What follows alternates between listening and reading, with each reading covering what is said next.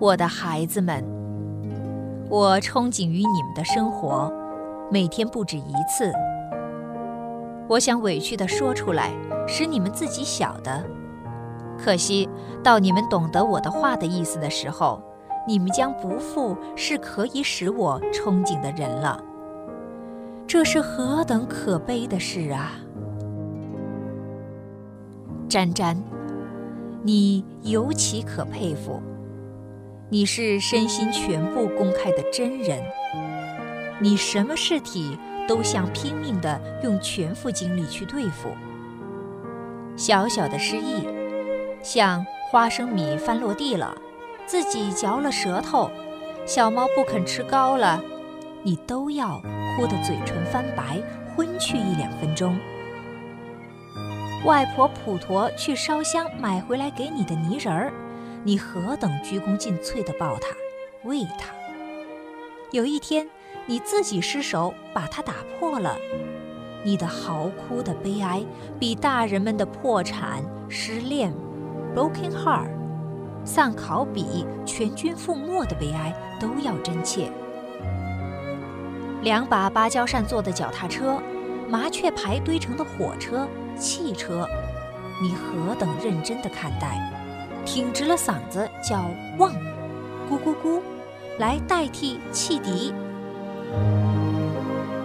宝姐姐讲故事给你听，说道：月亮姐姐挂下一只篮来，宝姐姐坐在篮里掉了上去，詹詹在下面看的时候，你何等激昂地同她争，说詹詹要上去，宝姐姐在下面看。甚至哭到曼姑面前需求审判。我每次剃了头，你真心的以我变了和尚，好几时不要我抱。最是今年夏天，你坐在我膝上，发现了我腋下的长毛，当做黄鼠狼的时候，你何等伤心！你立刻从我身上爬下去。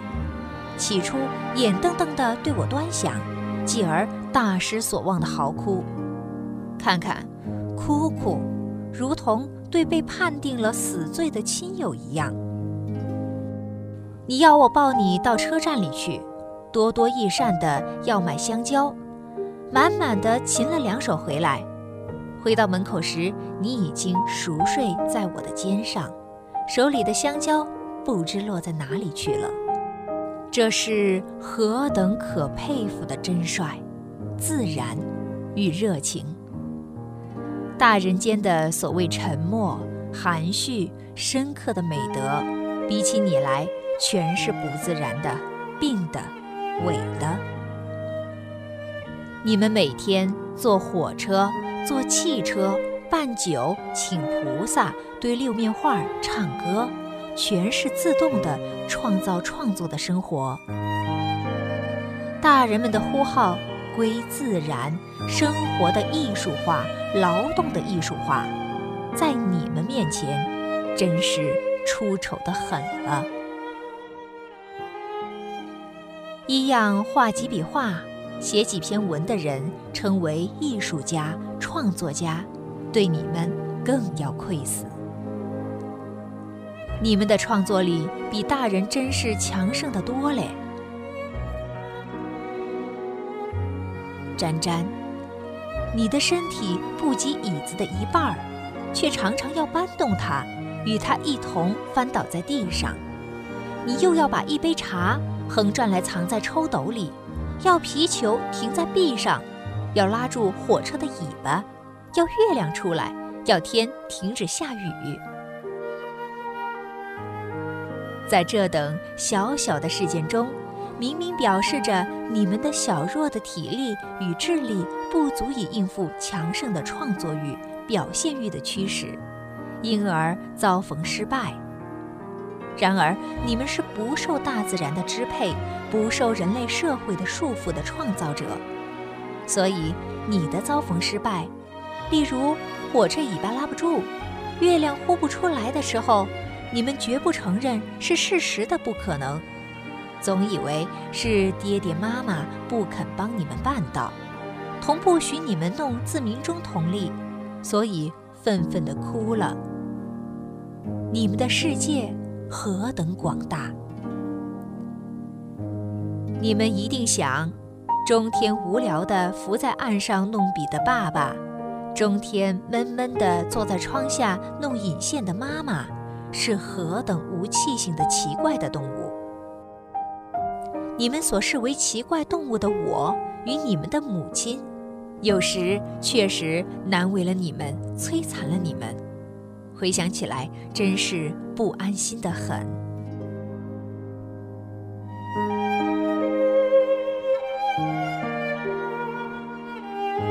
阿宝，有一晚，你拿软软的新鞋子和自己脚上脱下来的鞋子给凳子的脚穿了，铲袜立在地上，得意地叫阿宝两只脚，凳子四只脚的时候，你母亲喊着龌龊了袜子，立刻请你到藤榻上动手毁坏你的创作。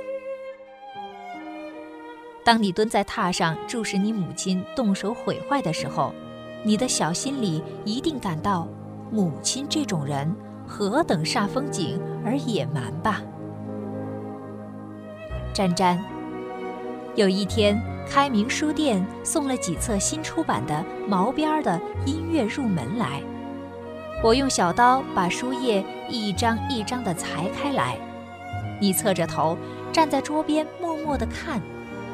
后来我从学校回来，你已经在我的书架上拿了一本临时指印的中国装的楚辞，把它裁破了十几页，得意地对我说：爸爸，詹詹也会裁了。詹詹，这在你原是何等成功的欢喜，何等得意的作品，却被我一个惊骇的哼字喊得你哭了。那时候你也一定抱怨爸爸何等不明白。然然，你常常要弄我的长风羊毫，我看见了总是无情地夺脱你。现在你一定轻视我，想到你终于要我画你的画集的封面。最不安心的是，有时我还要拉一个你们所最怕的露露莎医生来，教他用他的大手来摸你们的肚子，甚至用刀来在你们的臂上割几下，还要叫妈妈和曼姑擒住了你们的手脚，捏住了你们的鼻子，把很苦的水灌到你们的嘴里去。这在你们一定认为太无人道的野蛮举动吧。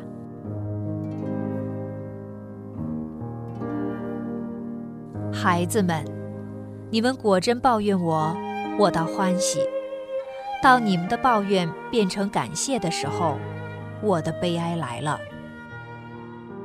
我在世间永没有逢到像你们样出肺肝相似的人，世间的人群结合永没有像你们样的彻底的真实而纯洁。最是我到上海去干了无聊的所谓事回来，或者去同不相干的人们做了叫做上课的一种把戏回来。你们在门口或车站旁等我的时候，我心中何等惭愧又欢喜。惭愧我为什么去做这等无聊的事，欢喜我又得暂时放怀一切的加入你们的真生活的团体。但是你们的黄金时代有限，现实终于要暴露的。这是我经历过来的情形，也是大人们谁也经历过的情形。